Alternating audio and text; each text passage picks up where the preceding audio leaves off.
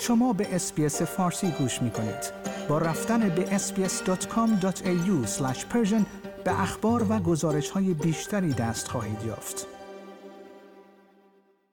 ارتش آمریکا می‌گوید که یک مرکز مورد استفاده سپاه را در سوریه مورد حمله قرار داده است. در عین حال آنها تایید کردند که شورشیان حوثی یمن یک پهپاد نظامی آمریکا را در منطقه ساقط کردند.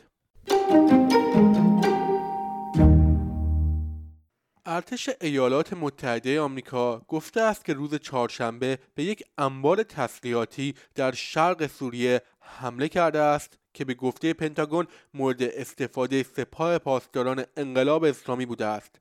لوید آستین وزیر دفاع آمریکا با اعلام این خبر در بیانیه‌ای گفت که حمله به انبار مورد استفاده سپاه و نیروهای نیابتی با جنگنده های F-15 به دستور جو بایدن رئیس جمهور آمریکا صورت گرفت. آقای آستین با اشاره به اینکه کشورش مخالف تشدید تنش است گفت ایالات متحده کاملا آماده است تا اقدامات لازم بیشتر را برای محافظت از مردم و تأسیسات خود انجام دهد.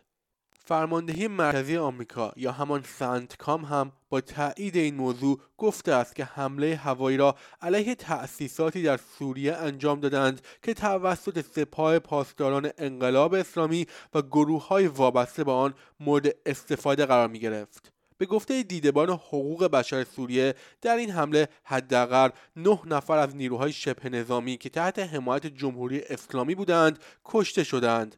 از سمتی یک مقام آمریکایی تایید کرده است که یک پهباد نظامی کشورشان از نوع MQ9 در نزدیکی ساحل یمن توسط نیروهای حوثی سرنگون شده است. سخنگوی نظامی حوثی ها هم این موضوع را تایید کرده است. آنها همچنین ویدئویی از اصابت موشک به یک پهباد منتشر کردند.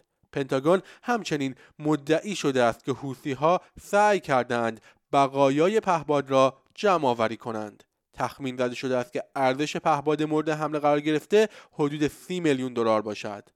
شنوندگان گرامی این گزارش مینو صدر از SBS فارسی بود. آیا می خواهید به مطالب بیشتری مانند این گزارش گوش کنید؟ به ما از طریق Apple Podcast، Google Podcast، Spotify یا هر جای دیگری که پادکست های خود را از آن می گیرید گوش کنید.